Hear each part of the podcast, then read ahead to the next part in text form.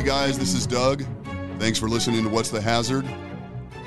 I want to recognize our incredibly generous sponsors Cheyenne Wohlford of Custom Concrete Specialists, John Falewitch, Falewitch Construction Services, Jim Cover, Nebraska Department of Labor On Site Consultation Group, Danni Arroyo, WorkSafe Consulting, and Building Omaha, a collaboration between the Nebraska Electrical Contractors Association and the IBEW.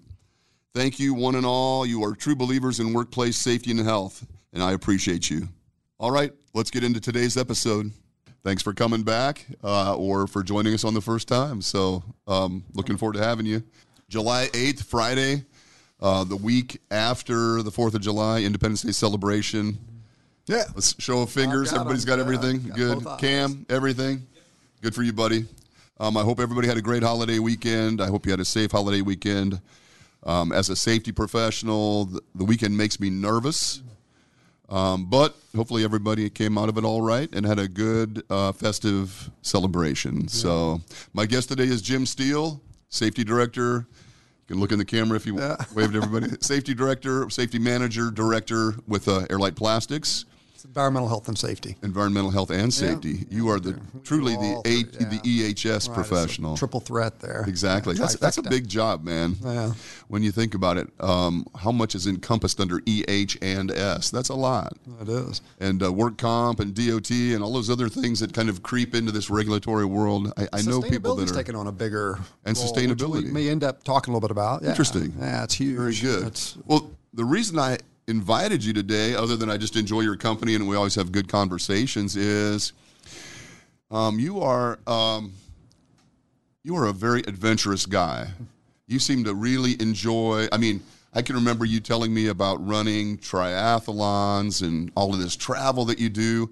And as a guy that doesn't leave his basement, I, I find that really amazing. And so you had sent an email out recently about a an event that you're participating in coming up. Right. I was wondering if you would just talk a little bit about that and explain Sure. what you're doing, and we can talk about what's what's the hazard that it goes we'll, with this. we'll figure out a way to weave it. We I'm sure there are many, back but to that. Yeah. tell us a little bit about what you're doing. So I'm I'm uh, I'm doing it's called the Arutum race, and it's uh, it's a race in the Amazon rainforest, and uh, yeah, it's uh, let, me, let me tell you a little bit about what it's supporting first, and then I'll tell you about the event that that it's uh, that that is in support of it.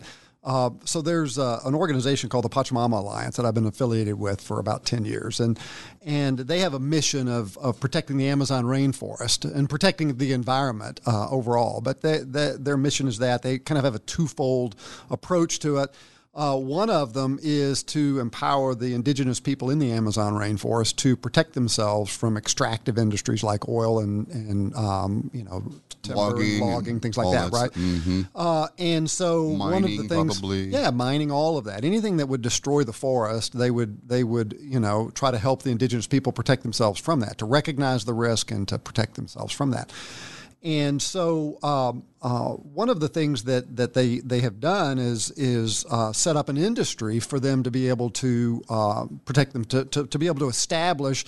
Uh, they have an industry. This industry is dependent on the Amazon rainforest, uh, and it helps you establish property rights and things like that if you have an industry. And and the industry is is ecotourism is being able to go is people coming in and visiting and seeing the environment as it is in a pristine state right?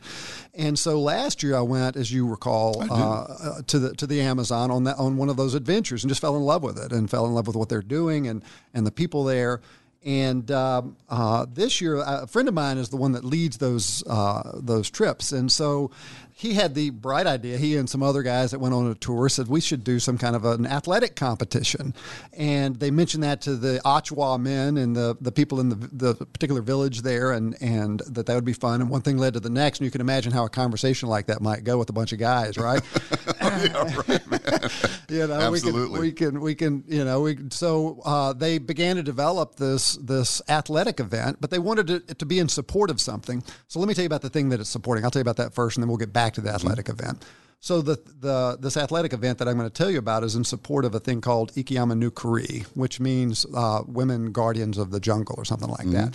And uh, and what that that program initially started was was helping the women of the Amazon uh, with uh, childbirth. They they they uh, typically would go out into the, as I understood it, they would go out into the Amazon jungle essentially if they were pregnant and have their kid, and they would come back if they had the kid, and they wouldn't if they didn't. I mean, they would if they died, they would just be out there in their in the in the jungle, and they didn't they didn't have a real good uh, uh, childbirth program, whatever.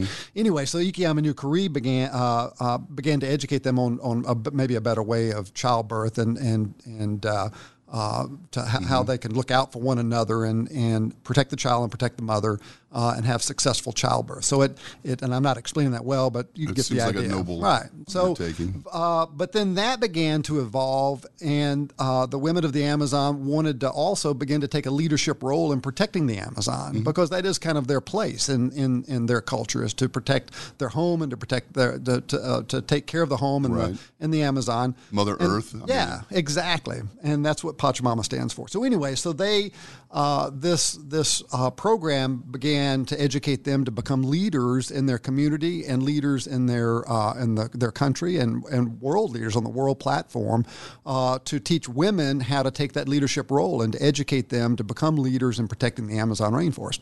And so uh, the Kuri program is there and available to help educate them, and lots of the or many of the women have become world leaders in in protecting the Amazon rainforest and protecting the environment. So uh, uh, this race, then all of the money that is uh, left over after the expenses goes to the Ikiyama no Kuri program, and so uh, that's what this athletic event is in support of. But the fun part is the athletic event uh, is is, and so you can imagine these guys talking, and and the the the uh, first thing they talked that we're going to do is is. Is a kayaking event down the Pastaza River. And so we'll hop in a kayak and we're going to race uh, 40 kilometers, whatever that is. I don't, you have to do the math. I think it's like whatever, 12 miles. I don't know what it is, a long distance, Right. you know. And we're going to race down the Amazon rainforest, uh, ra- race down the Pastaza River and uh, get to a particular village and we'll spend the night there. Uh, and we'll experience the culture of that village and amazing. whatever ceremonies that they do. We'll participate in those kinds of things and and just get to know the people uh, in that particular village. Uh, I think it's the next day. We may spend a whole day resting or whatever, but uh, and that the following day we'll. Uh, we'll get up and we're going to run or trek to the next village, which is about 15 kilometers away. I think 15 miles is 15 something away, and uh, through the rainforest. They're going to clear a trail so that that the northerners can find their their way the right. so we're gonna be we're gonna be competing against the Achuar men. Oh, my though. God. Yeah. So when I say compete, I mean like get our ass kicked. Yes, what- what- So is it, right. this is a team that's coming then from the states or a group? just individuals. Whoever wants to sign up, you can sign up. Uh, Mm-hmm. Oh, my God. Yeah, you can do it. I'm doing it. I'm not an athlete. I Yes, call myself are. Mm-hmm. an athlete, but I, you know, I stand next to athletes and do things they do. But I'm And so what what happens now? So you're kayaking. we're going to kayak. trekking. We're going to trek 15 kilometers through, and then the Does next that involve like compass and maps and stuff? Well, that's the doing- next thing is orienteering. Oh, Would be my the, God. the next day would be uh, we'll we'll get up and we'll get a map and a compass and three or four spots out in the jungle we have to go find and check in and make our way back. Uh, and uh, Mm-hmm. Like geocaching kind of thing exactly, yeah, something like that. Right? We got Oh, to gosh, we got to make our way back. So or the the and the Ottawan men, I'm sure we'll just go out and find them and then they'll come back and find us and bring us back. It's- Bring you back. that's Actually, that's how their task is to Yeah. go find you, find the Americans. and Yeah, they have back two tasks. They have to finish it and then come back and get us, and, and you know. Yeah, Um, exactly. but uh, but then I think it's the next day is some fun stuff like blow darts, maybe climbing trees or things like that, and so it's just a competition. But it's more about just a friendly, some guys Mm-hmm. getting together to, to have some fun and, and get to know one another and, and to learn to respect and, and um, um, Mm-hmm. So, so tell me about the organization a little, little bit that, that you are that you have become affiliated with. It's Mm-hmm. an organization here in the states that is now providing some of that education and training to the women of the Amazon, and Right. so that they have a better understanding of globally what that Right. It's called the Pachamama Alliance. You can look it up. Uh, okay. They do a number of things. They they basically have two missions. One is is that is to provide this this um, um, um, ecotourism, to provide this industry, to help the indigenous people. They, they pretty much own it. The indigenous people of the Amazon kind of own this this uh, this whole process, and they weigh in on on all of the decisions that are made about the ecotourism, where where they visit and things like that. And it creates an, an economy around it. If you can imagine that, I mean, we have to fly planes in, we have to bring food in, we have to, you know, they give us lodging and things like that. So they put us up, and they're paid uh, a living wage for all of the things that they do. Uh, they're paid well and reimbursed well for for for all of their participation in that. So it creates this monetary um, um, um, way of them to survive in the in the modern world. Right. Uh, and the, the you know people would look at that and think, well, you know, you're kind of ruining it by introducing money, things like that. And and I and I can see that that. But if we don't, then the oil company is going to come in and just give them here's a million bucks if you'll just, Just get move out of my way. aside, yeah, just get out of my way. Right. Then they're going to do the same thing. So money is there, and it's going to be they're going to be affected by the North. So the question is, what is the best way um, um, for them to be affected by um, showing their uh, by them living the way that they live and enjoying the environment they enjoy, uh, protecting the environment that they live in, uh, so that people can come and experience it and enjoy it. Or is it better to wait and let oil and let everything else take it, it off? Right, let it go where it goes. So, so that's that's one thing that they do, and I, I don't speak on behalf of the Pachamama Alliance. I don't want anybody to get confused. If I've messed this up, go read about it. You'll you'll you'll get a better understanding. But but they so they do that. The other thing is that they uh, the the the indigenous people have asked uh, the people of the Pachamama Alliance, all of us, to go back and try to change the dream of the modern world. And the dream of the modern world is that we can consent, continue to live in this linear economy kind of a state where we extract, we produce, uh, we use, and we throw away. Uh, and that's our economy and as it exists now. And there's only so much you can extract and throw away uh, before you run out of the things to extract and the places to throw it away. And you know, one good question is, what is away? When you throw something away, Where where is that that? Yeah, where is that? Out of sight. Out of sight. Yeah, put it in it. someone else's backyard, or it ends up in the ocean, or it ends up wherever it ends up, and and uh, uh, so so they've asked us, the Pachamama Alliance, to change the dream of the modern world, which is a, a an audacious ask and commitment to do, uh, as you can imagine. So. Uh, there's a lot of educational resources that are available uh, on their website for educating the people of the modern world. There's a lot of speakers that go around and and they make uh, just information available and and classes and things like that, trying to change uh, how people perceive uh, our place on this planet. You know, we're we're uh, part of the environment. We're all connected in that way, right? Yeah. So I think everything is interconnected. I don't know on a higher level what that means necessarily, but there's no doubt that everything. Right. Well, on it's a tiny little planet that's just like a little marble in the middle of uh, Right. black space, and we're riding around on this rocket ship, treating it as though, you know, like Yeah. we're teenagers in their in their first hot rod car. You know, we Mm-hmm. Yeah, we know how that our- turned yeah, out. exactly.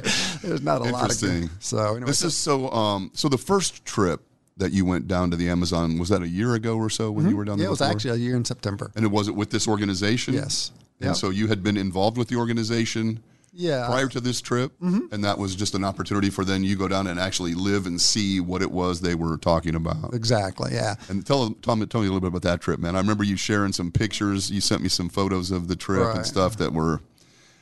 Uh, what what countries are we talking about? Uh, Ecuador. Ecuador. Yeah. yeah. Okay. So we fly in and out of Ecuador, it's kind of the headwaters to the Amazon. okay. And um, so yeah, so I've the, uh, I've been involved with them for like ten years, and this buddy of mine, uh, Steve Tornaton, um, uh, leads these journeys. But he initially got involved uh, in in putting on the seminars that they do to try to change the dream of the modern world.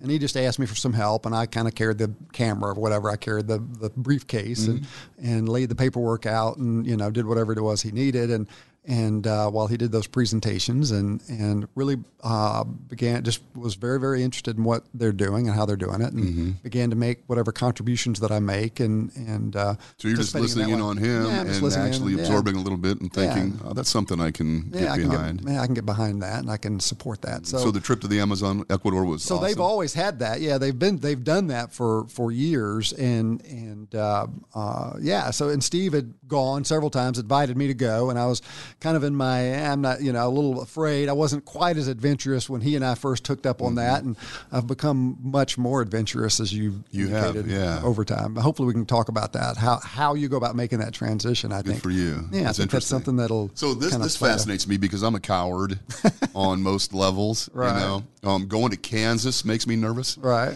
You know, I drove through Kansas on the way to Kansas City. I was it just freaks me out being out of my domain. You know, my familiarity. I, I just I'm a creature of habit. So every time you tell me about one of these adventures, I think, oh, I'm so envious that you have that spirit, and you've and um, even when talking about the triathlons and things, and that this was something that you've evolved into. It's not something that you were necessarily doing as Mm-hmm. A younger man, couch potato and and you have grown into this. So, this race, are you training for the race? Are you preparing in some I'm- way for this? I'm actually training at it. I I I trained much harder getting ready for that Ironman that I did, Mm-hmm. obviously, and and uh, more enthusiastically trained. But because I was afraid, I was thinking about that yesterday. I was like, why can't I get myself going for this? Uh, and I'm ki- I went kayaking for six miles yesterday. So yeah, so that you know Nice. that's something. Yeah. And uh, I'm running. uh, back up to now, were there like miles. piranhas and stuff in the water where you were kayaking yesterday, or is that, No, is no, that no, going to be the case in that- Ecuador? Or? Well, there, no, there, well, there are piranha there, but piranha actually just eat dead flesh. They don't Okay. eat, you know, as long as you keep moving, they'll leave you alone. Okay, good. You know, sit still too long, I Okay, suppose. yeah, But no uh, doubt. So don't knock yourself yeah, out when you tip the kayak over. Oh my keep gosh! moving. But uh, yeah, so what, what was your question? Was working just how were you preparing for this? yeah, How I'm were- just doing that. I'm just I'm You've been running, just general physical preparedness. running. I've started running over at Neale Woods, running up and down Mm-hmm. through all the, the hills there. I figure that's probably as close as I'll get to anything in the Amazon in Nebraska. My like backyard. You can run Woods, through my backyard Oh, is that pretty weedy? Oh, that's where all this poison ivy comes from. awesome. And so um, I like the um, orienteering. Is that Yeah, orienteering. I've never done that. I have I no think idea. that is works. interesting. I used to go to um, Quetico Provincial Park up in Canada. It's just north of the Boundary Waters in Minnesota. Mm-hmm. It's a huge uh, water. I was going to say water park. That's that's not the right description, but it's rivers and lakes and portages, and it's just it's pristine. You know, there aren't many people up there, and I used to. I would go up there with a buddy of mine, and he was really good with topos mm-hmm. and compasses and stuff. And I was totally lost the whole time. It, it actually, if something would have happened to him, I would still be up there because I could not. You know, we'd lay out this topo, and he'd take this compass, and we were at a, a put in point. We'd put our canoe in the water, load it up, uh-huh. and he'd go, "Okay, we need to go over there, paddle over there," and I'm like, what, "What's over?" I mean, you know, I was just, you know, when we Is there a sign? we'd be in big water and we would paddle and we would always be within 10 or 15 feet of the portage Right. So how do you do that I, I have i don't have that ability I don't know that I do either. I think they're going to come find me. I'm going to go have to find a work cool on place that, and sit man. down and look and watch and you know and wait for them to come get me. it sounds awesome and so when you went down there the first time uh, you know just i mean is it shocking. I mean obviously there's a socioeconomic difference. You're not stepping into a 4000 square foot air conditioned Right. You know, well, here's the thing. I, is it- here's what really struck me. That's a really good question. Here's what struck me about that is that the people that live there aren't wanting for anything. Mm-hmm. Their kids are healthy and lively and running around. You probably saw one of the videos of the Mm-hmm. chasing kids around this one field, you know, outside their their little schoolhouse, and they're not wanting for anything. They're not. They're not. They very don't need anything. Yes, they don't need anything. Uh, they don't need cell phones. They don't need any of the things that we think we couldn't get by without. Mm-hmm. Right, and they just. Uh, and they're very uh, the women of the amazon don't drive suburbans No, no, the, the- not the housewives, the mad housewives or whatever. that- but they, yeah. So, so I, I yeah. There, as far as a culture shock for me, it was, it was really kind of felt like camping. Maybe it was, you know, if you went out somewhere, it's not like a campground necessarily, but, um, but yeah, it felt like, um, you know, you were living, um, living with people that, um, that. Um, that lived in nature, really. They were and they're very generous people it sounds Yeah. like i mean Yeah, they were- they're welcoming very kind and welcoming, and and uh, there are some culture. I did have one event that happened that kind of freaked me out a bit, and and uh, we went to this one village, and in his in in a lot of these villages, they the the men obviously take the front leading role. They're warriors. They were warriors uh, up until you know almost our lifetime, 50 Mm-hmm. years ago. Uh, they were literally warriors that fought one another in tribe Mm-hmm. tribal communities and things like that. And so uh, they still have a lot, as you would imagine, have a lot of uh, their day to day activities are born of that kind of uh, place. They come from that place, and and they're still real uh, apparent. And and this one particular village we went to and had had uh, a couple of meals there and and and did some ceremonies with them. Um, uh, when we got there, they they had all of the visitors are on one side of the the uh, the hut, and the men, uh, the leaders in the community, sit al- along the middle, facing the visitors who are along the wall, and then behind them are the women. And the women are are uh, keeping the fire going and doing some uh, chicha, making some. Yeah, I'll tell you about chicha in a minute.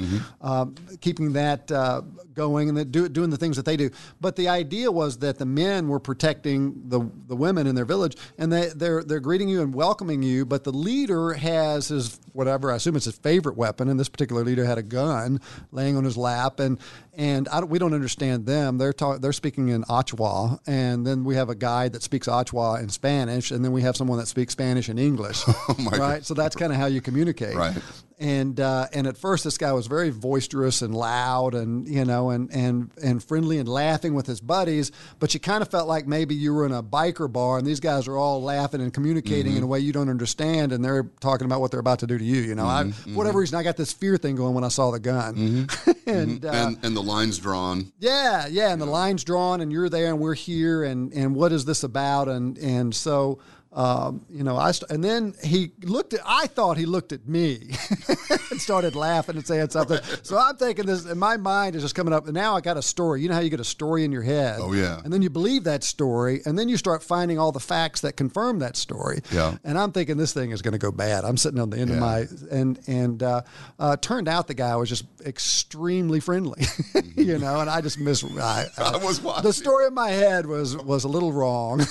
I didn't you- do anything stupid, but Have I you ever seen the movie The. Rundown with The Rock? Mm-mm. So this is a movie. I, I'm, I'm sorry to. It's that's all right. not totally off topic, but he goes to South America. Mm-hmm. The Rock is kind of a bounty hunter guy, whatever. He goes to South America to retrieve the son of this client of his, and this guy is living basically in the jungle Mm-hmm. in a very, uh, very modest community down in South America. Same thing, and um, you know he's down there, and they encounter as he's trying to apprehend and bring this guy back, they encounter this indigenous tribe of people, mm-hmm. and he doesn't speak the language. Obviously, the Rockies English only, and so the kid that he's trying to bring back is interpreting, and he's telling him, he goes, "Oh, make eye contact, make eye contact. You need to make eye contact. If you look away, they, you know, it, it offends them." And then they show the the, the tribesman, the native tribesmen, the indigenous. Right. He's like, you know, they're kind of subtitling it. This asshole's staring at me. What the hell's going? You know, he just keeps. He's like, "Don't break eye contact. Don't break eye contact." And he's like, "I'm going to cut this guy's throat." You know, I mean, it, and it's just hilarious because it's much like what you just Yeah, described. it's exactly There's like really, that. you know, the communication is poor, and you don't know that, you know, that It's maybe I'm offending scary. him or am I doing something wrong? Or, Right. That is so funny, man. I had to keep telling myself they invited us here. You know? Yeah. we're, we're we're guests, and so yes, and so and these are they, they've participated then in developing this the eco race and stuff. They've been involved in setting Uh-huh. Yeah. up some of these events. The guys are all involved in that. So this is the very first one. We don't know how this thing's going to go. I mean, it could go terribly bad, I suppose. But Mm-hmm. Are there I doubt medical- it. But yes, yeah, th- th- that's a good question. Just in case. We're not planning this out at all. Yeah, it's gonna. we- We'll get a kayak when we get there. There'll be one somewhere, I'm sure. we'll There's a figure it doctor out. around somewhere. So no, it's well planned. So uh, they've hired an individual that that that does these extreme events, and that's what they do. They're all Mm-hmm. About safely, you know, Right. putting on an extreme event and considering all the risk, and which actually segues into safety. Maybe we talk a little bit about that. Well, Um, when we talk about what's the hazard, I can envision a number of hazards. Oh, yeah. with you know going to an area that you're not familiar with and doing an adventure. That's really what safety is all about, and it? it's is. about it's not about whether or not you can do something. It's simply about how you go about it, Right. Right? And How can I do this most hazard. safely? Yeah.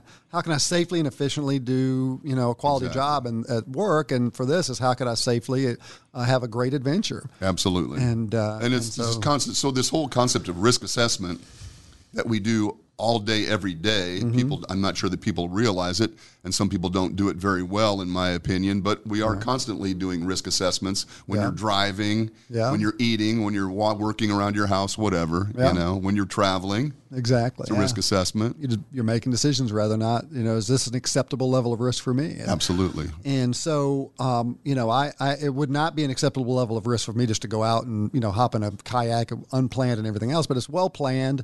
Um, um, they they have we'll have GPS trackers on us, or I don't know if it's GPS. Yeah, it'd be GPS trackers on us and satellite trackers, and so they'll know within a few feet exactly where, we you are the whole time. And they something can, were to happen. There's a button I guess you can press that you know if you get freaked The out. first alert. Yeah, My mom has exactly. one of those. She? Yeah, uh, help! I fall and I can't get up. Kind Exactly. of a- something. So. So what was this? A chi- chicha or whatever you were talking about? You were going to. Oh yeah.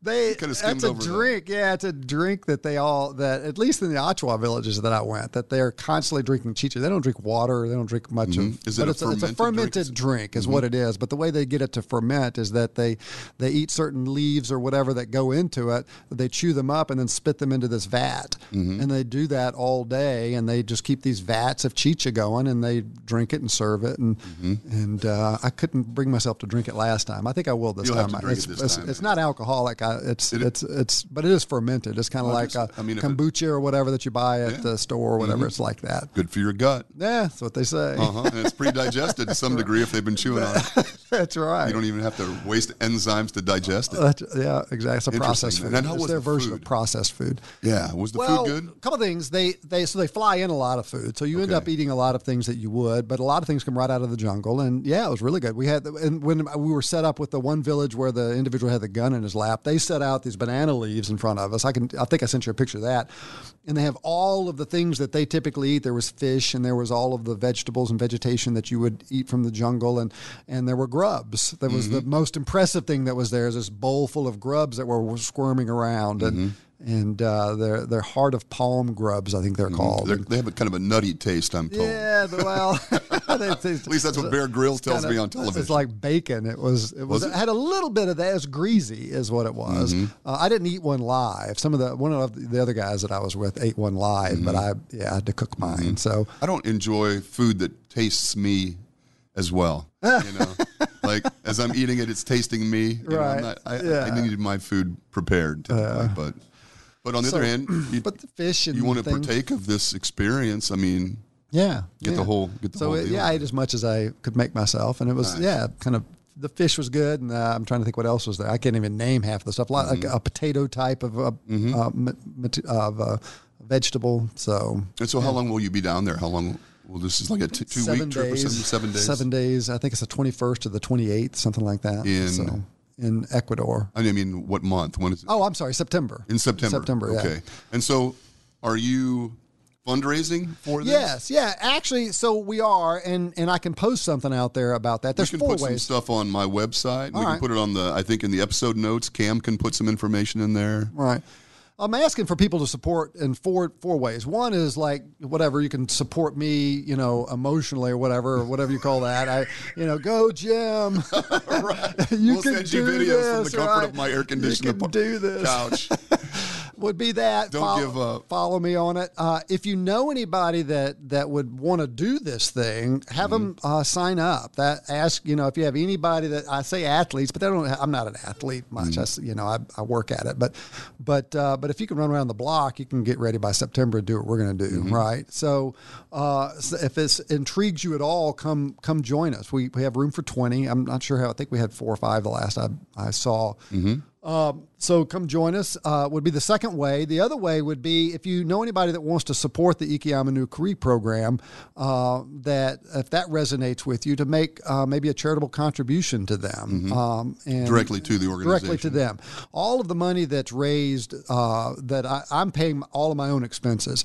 Uh, so um, if you make a donation through my website that I'll put out there, all of that goes straight to the Ikiamu Okay. program. It doesn't Terrific. It doesn't offset my expenses at all. I've You, I'm gonna- you are I'm willingly absorbing those Yeah, yourself. I'm paying that myself, Okay. and so that's my contribution. Is Okay. is that plus I get to do this thing, right? Yeah. So, um, and but- just have experiences that you will yeah, cherish for a lifetime. I'm sure. I mean, That's these are Yeah. So and that's that's really it. So uh, support it. Seemed like there was a fourth thing that I had listed there, but I can't remember what it was. But yeah, if you have any athletes, uh, if you want to support them, uh, then then do that. I guess that was it. Yeah. okay. I love that. I, I, I think I know Hurrdat's got uh, deep pockets, but even Fletcher Safety is willing to. Uh, I love the idea, and you know, um, it seems like there are so many worthy charitable efforts.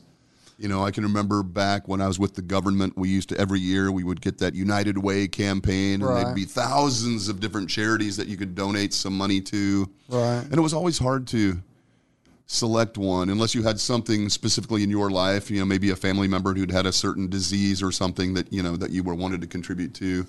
But, you know, having a connection to these things is also very cool. Right. You know? And, to the people that you're trying to help. So the th- one thing I really like about this too, and what I like about the Pachamama Alliance is it's they, they're not going there to help them. Mm-hmm. In fact, the indigenous people basically said, if you're coming here to help us, then save your time and, and Mm-hmm. don't come. But if you're coming here to partner with us, uh, to save ourselves because we're all connected, uh, then we're all in. We'll partner with you. And, Mm-hmm. I like uh, and so that's really what it's about. And that's the Ikiamanuk program is a real good example of that, that they're educating themselves and learning what they need to do. And what do I need to know to be able to protect the Amazon? What is it that the North is doing? What is that all about? So that they're very well educated and they can speak to those things and they can negotiate. And one of the things that I like about that, that the women are doing it, is it just starts from a different place. It shifts the paradigm of the conversation uh, that you know most things end the way they start, right? And if you start the conversation, two guys, you know, and we're adversarial about what it is that's going on, then we're going to deal with it the way guys deal with it. But Mm-hmm. when you introduce the feminine kind of a approach to it, uh, it comes from an entirely different direction. It changes the course, I think, of the conversation. Mm-hmm. it's more reasonable And- and pragmatic. Perhaps, yeah, exactly. So, Yeah. yeah. it's not about who's got the biggest spear, you know. Right, right. And so, um, so that's one of the a couple things I really like about that. But the the overall um, uh, idea with the Pachamama Alliance is that they're not going there to help them. They're not going there to dig a well. They're not going there to change their mind. They're not going to fix their poverty, which they don't necessarily have. I mean, that, Right. if if you if you counted the number of of of gadgets they have, I suppose they're impoverished. But if you count their blessings, I think that they would be far. Mm-hmm. That's an And- interesting comment, man. That's a very interesting comment, and and I appreciate their position. Don't come here to help us. Come here to partner with us, Right. or you know, from a sustainability standpoint of the you know of the Amazon or whatever that might be. I think it's easy to look at people who have less, perhaps economically, or and, and think that they are needy. right. You know, they may be more content, more happy, more genuinely um, fulfilled than Oh you yeah. know big money guy that you know I, think thinks I he- know some very miserable rich people. you know, Absolutely. and I know some very, and very, very happy yeah, people, people live who live poverty. simply, Right. maybe don't have all that gadgetry and technology, who were perfectly content. In fact, I I enjoy spending more time with people that aren't all about their their stuff. Mm, That's a know? really interesting comment. I don't I don't really care. Yeah, it's arrogant to think that everybody wants to be like you, you know, like, you know, just because you've got that, you know, whatever, Yeah. you know, stuff and everybody wants my stuff. And I, I'm not, a, I don't agree with that. You know, Right. I'm, I've always chosen a more simple life. I mean, other than my clothes, you can tell I'm a clothes horse, but I had this shirt on like three weeks in a row I haven't actually changed it. But, you know, I think that's interesting. And so I appreciate that of them having said that. right. That's, that's very thoughtful. It's a really good organization. So if you want to support it, I, I would really encourage you to do that. I think how much time do we have? Do we do, can we get into safety stuff? Absolutely, let's do it. Yeah, we got we got some time. What, what, My phone got? doesn't even work. But I turn mine off. My gadgets thing will ring don't and work. buzz I'm and content. start singing songs to us. Yeah, we've got some time, man. Let's I talk was- a little bit about safety and how the evolution of, of a safety professional, maybe, or Well, how one you of the things that occurred to me, and I thought maybe we could segue the two, and we'll see how that Mm-hmm. works. But is is uh, you know, it's just the evolution of of me as a person. Uh, and me professionally, and I Mm-hmm. think that this is true generally for people, is that you kind of have the first half of life, second half of life uh, Mm-hmm. mindset, and and kind of the first half of life, uh, professionally and and and just personally, is is all of, it tends to be all about uh, the dual kind of a thinking, what's right and wrong, good and bad, you know, up and down. It's all what's you know what defining things and judging things. And and then you spend an inordinate amount of time making sure that that I'm on the good side of whatever the dual thing okay mm-hmm. that's bad and good. Okay well I'm I'm I'm oh it looks like I might be bad. I better change some things so I can be on the good side of mm-hmm. that one. And then here's another one. Oh what where am I at with that and I'm on the good or right side of that. And so you live your life trying to do that. Professionally and safety you're constantly trying to figure out who's right and wrong in a conversation and the anxiety starts building and meetings or whatever because they want to do something and and it doesn't quite strike me right and so it's right wrong thing. Where am I at? Am I right or wrong? Are they right or wrong? And I got to figure that out so that I can prove that they're mm-hmm. wrong and I'm right you know?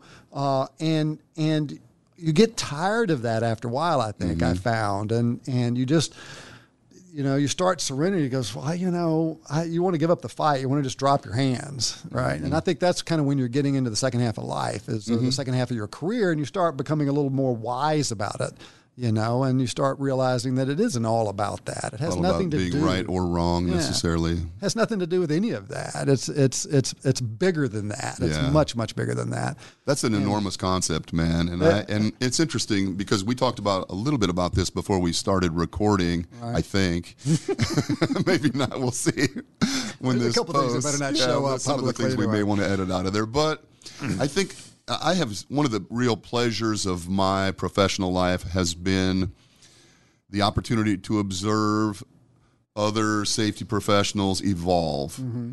And this is very true. Like, for example, even in OSHA, Mm-hmm. you know, when a new compliance officer comes into OSHA, they are gung ho. They are, you know, I've got the book.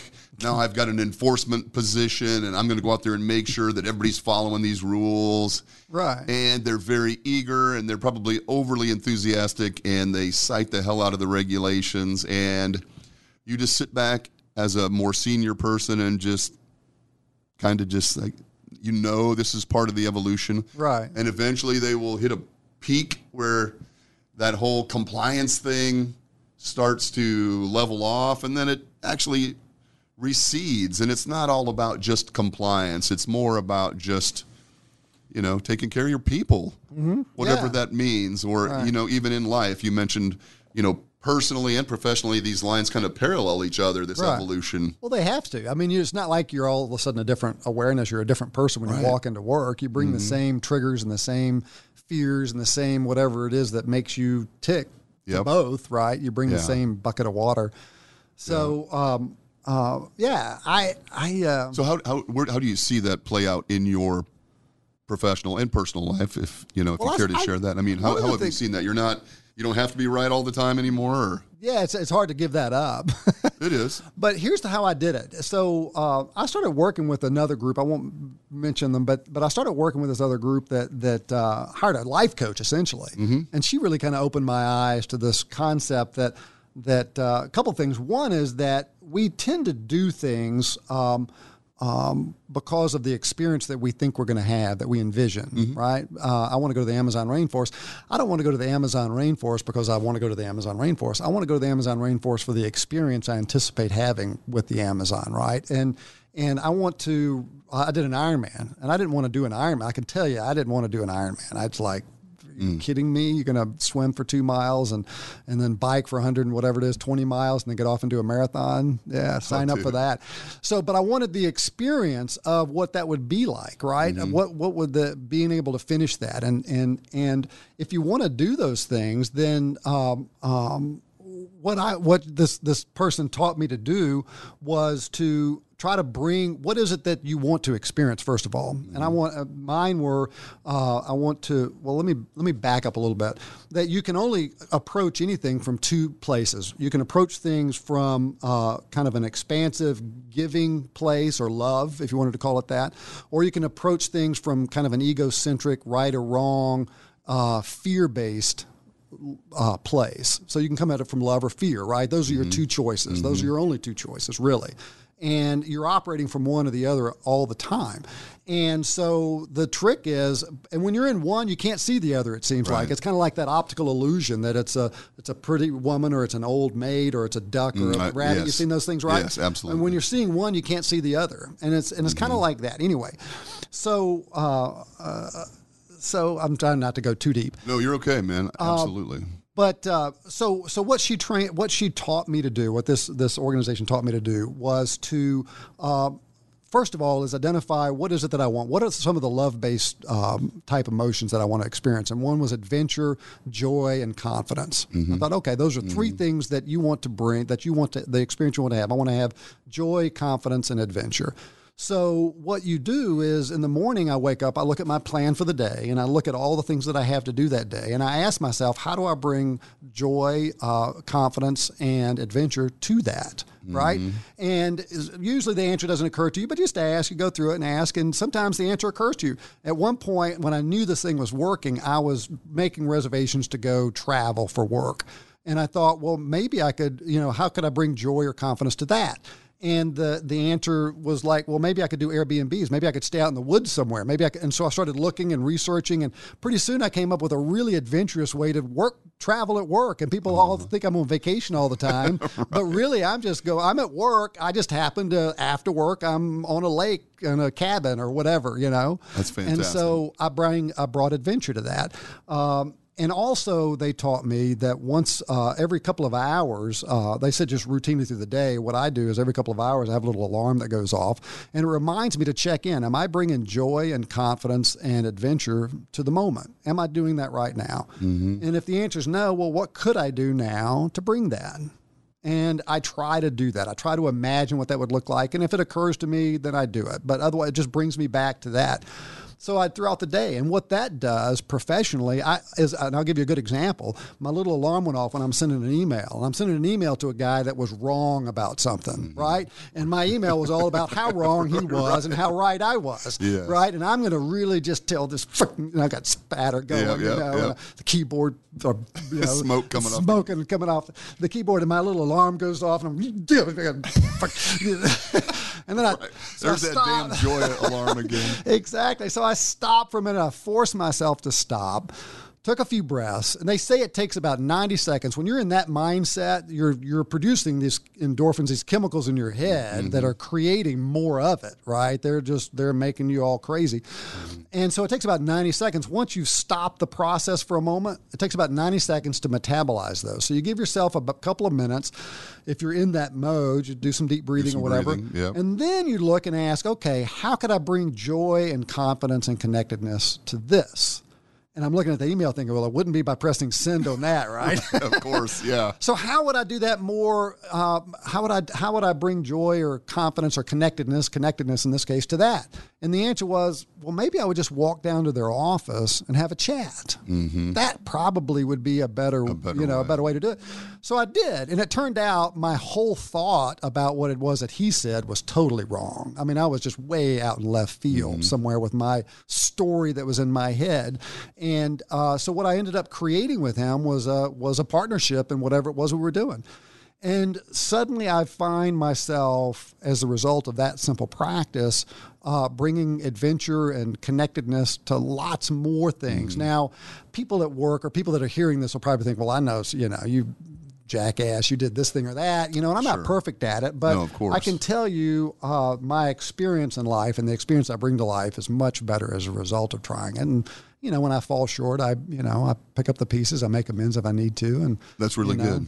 I love that practice. It's interesting because what you've just described um, is found in a series of books that I read. There's an author that I enjoy, William Kent Krueger, Mm-hmm. and he writes a series. He writes fiction books about a, a character that lives up in uh, northern Minnesota, up around the Boundary Waters area. He's a he's a sheriff, Right. and there happens to be an Indian reservation uh, adjacent to this community where he sheriffs.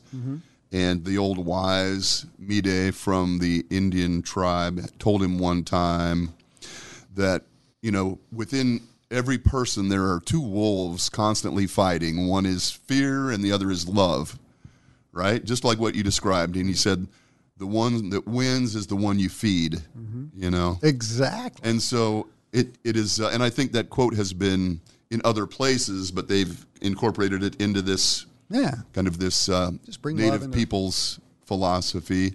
And I think you're absolutely, right, when you, man. If you read the Bible, you read a lot of the Buddhist uh, um, literature or any any deep spiritual literature. Uh, you'll find that same concept. I think is that Mm-hmm. Yeah. you're either going to come at it from fear or love, and I think Right. living in hell is fear. That's Right. it creates everything hell. Scares really you. Everything is fear. It is, and Mm. and the people are scary, and everything is scary, and and and um, you know. But if you come at it from love, then you end up creating that. So you end up creating Right. your own hell or you your kind own of leave a wake of Right. whatever that is in your path, too, I'm sure. Yeah, and you but but you create the life that you have. You create it from that that place, and so. Um, I don't know how much time we have, but We've got a few minutes left, man. But that, that I love those concepts. I think you're absolutely right about the evolution professionally and personally that they kind of mirror each other.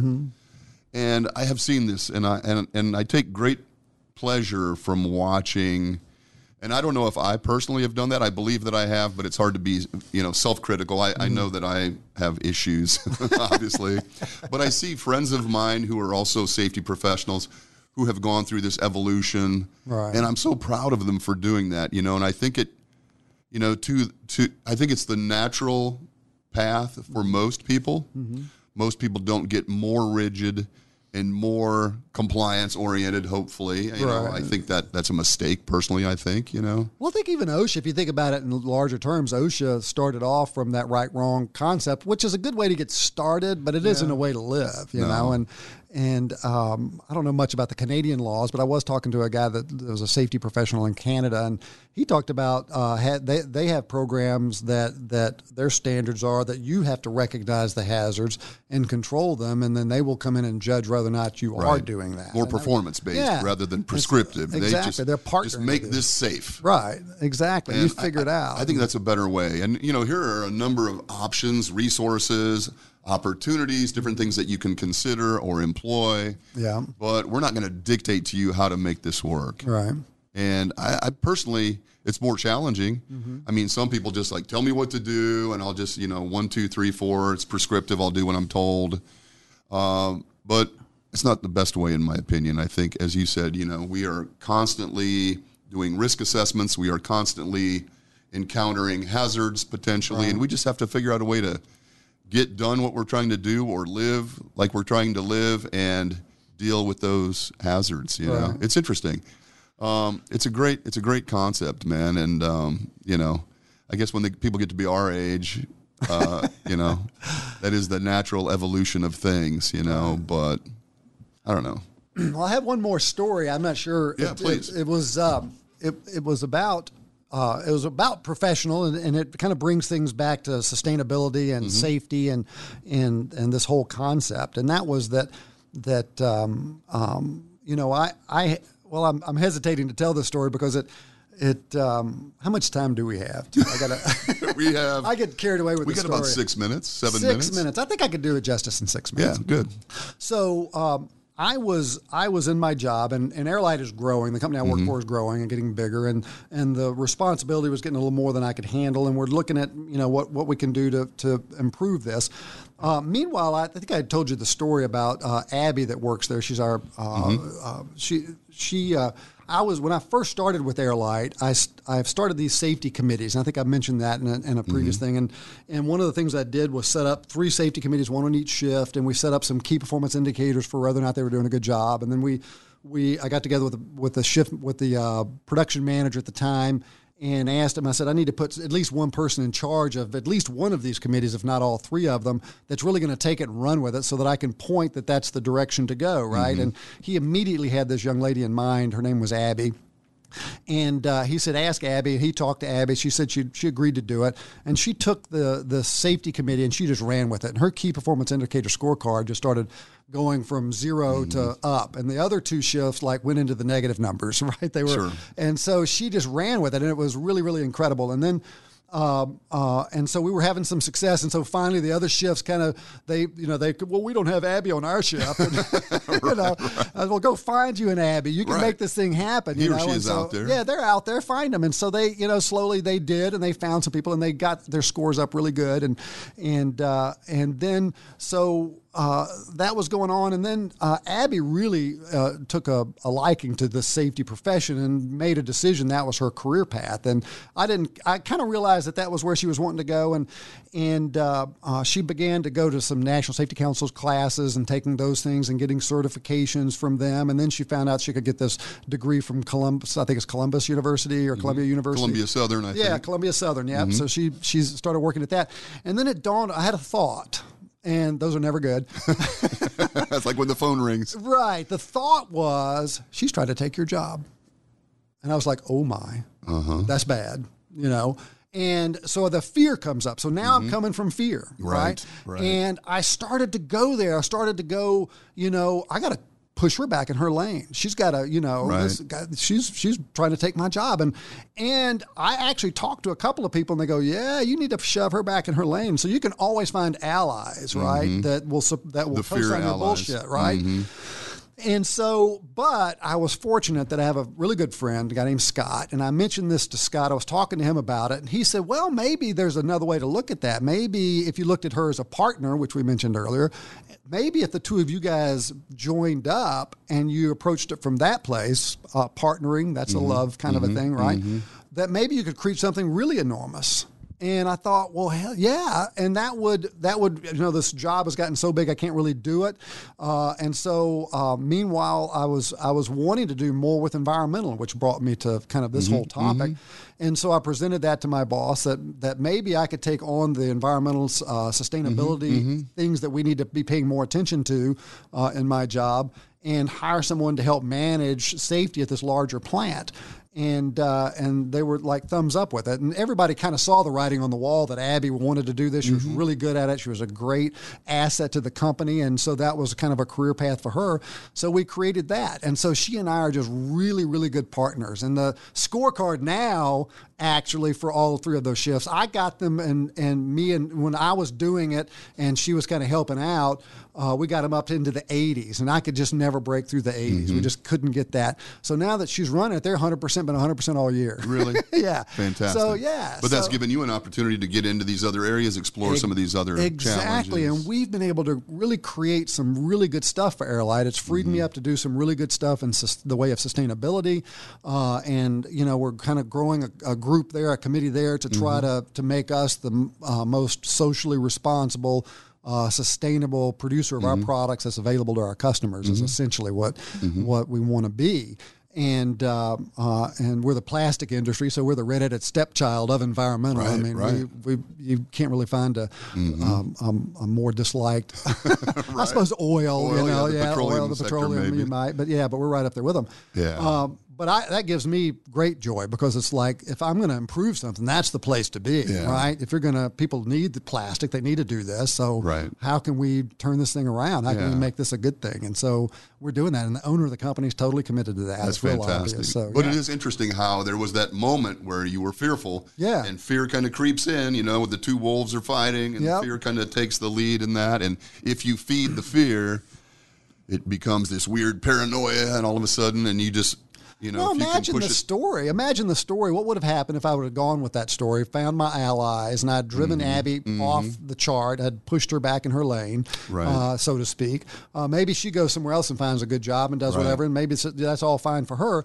But what would that have created? It would not have created anything beautiful. It would not have created anything I would have been proud of. Right. You know. Right. Um, and Airlight is worse for it as well because yeah. obviously nothing good comes of it. you know, in partnership, you're doing something fantastic, And when there's that fissure where you have that division, there's always problems. Right, You know? right. And it's interesting. I have had managers over the years that were threatened by their underlings' successes, I think, or wanted to take credit for them, uh, which is challenging as the underling. You know, I mean, and so and so from both sides, there is a fear element. I think that always that fear. sometimes pushes itself to the front. Here's something that I've always found to be true is that when somebody's doing something that you can't explain, it's because they're coming from fear. They got some story in their head that you're not seeing. Mm-hmm. Right. And they're operating from a completely rational place with regard to that story being true. It's not true. They don't know it's not true, but they're Mm-hmm. Right. coming from a place where it's true and they're doing some weird crap that you don't understand, being a jackass in some way that,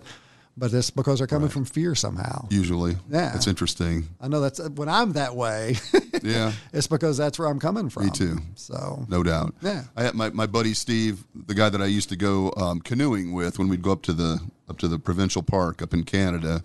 He used to have this old saying, you know, and it was more in jest, but we mock what we don't understand. We typically fear what we don't understand oftentimes, and you know, that uh, sometimes allows that to push to the front and kind of push that love thing to the side, you know, and then you have to make a concerted effort. You have to have a little beeper go off on your phone to remind you Yeah. don't don't give in to that. Yeah, that's know. If I didn't have that going off every couple of hours, If you're sending out some hateful emails, man. I would. Yeah, at least it's curtailed a couple anyway. yeah, right. that's fantastic. Well, so um, the name of the organization again is Pachamama Alliance. And so we're going to put some information on the episode notes. Uh, if people are interested and they want to donate, I, I'm interested. I would like to donate to the Okay. cause. I think it sounds fantastic. All right. Um, maybe I don't know if it's possible, but after the race, when you come back, if you got some pictures or you want to tell the story, Oh, well, yeah. Here's the rest of this. So, if you do, if you sign up and make a contribution, I'll get your name. Be, I think I get your name on the list, but I will. Anybody that I know that's contributing to it, I'm going to send out a regular email as I'm working out um, and what I'm doing. Um, I'm, I have a actually I have a website uh, that maybe I'll just post things there and send a link to it. Okay. But if you want to follow me as I'm getting ready, uh, you can. And then when I'm there, whenever I have an opportunity to upload pictures and describe it and little stories, I'll write and send out. So you can, uh, if you make a contribution, then I'll put you on that list and you can follow me through the whole event. that sounds that sounds fantastic, man. We'd love to. And uh, so we've already confirmed that you're eating the live grub and drinking the chicha or whatever both. it is. I'll on do both. That's for you. You got to get the full experience. I don't want any like you know northerner experience. I want to, I want the real deal. Uh, we're going to So blowtorch that that grub. sounds fantastic. Um, thank you very much for sharing that. It's bet. exciting. I envy you your um, your curiosity and your desire for adventure. I'm not a particularly adventurous guy, and so I've always been envious of people that have that spirit. That's fantastic. bring a lot of joy. You bring you bring your thing. Yeah. Well, yeah, I got my thing all right. I bring that. yeah, no doubt. Um, but We don't wanna uh, see your I, thing, I, I, no, absolutely not. You don't. Um, I think you know. I would encourage everybody to take a look at the website, donate if it moves you to do so, um, and then follow Jim on the adventure, and we'll get an update afterwards. You can come back Yeah. and tell us Yeah, about the race about and how it went. And this evolution of the safety professional is is a real thing, and I've seen it. You've seen it. We've both experienced it. Um, I think that if you are new to the the field, that this is something that you can anticipate with some pleasure because it's going to happen for you if you allow it. So, Yeah. I think that's it, Cam. I think we're done, man. Um, everybody have a great weekend. Keep doing what you're doing. This is important work, so can continue to do this on behalf of your charges. And uh, we'll talk to you next week. Thanks, everybody.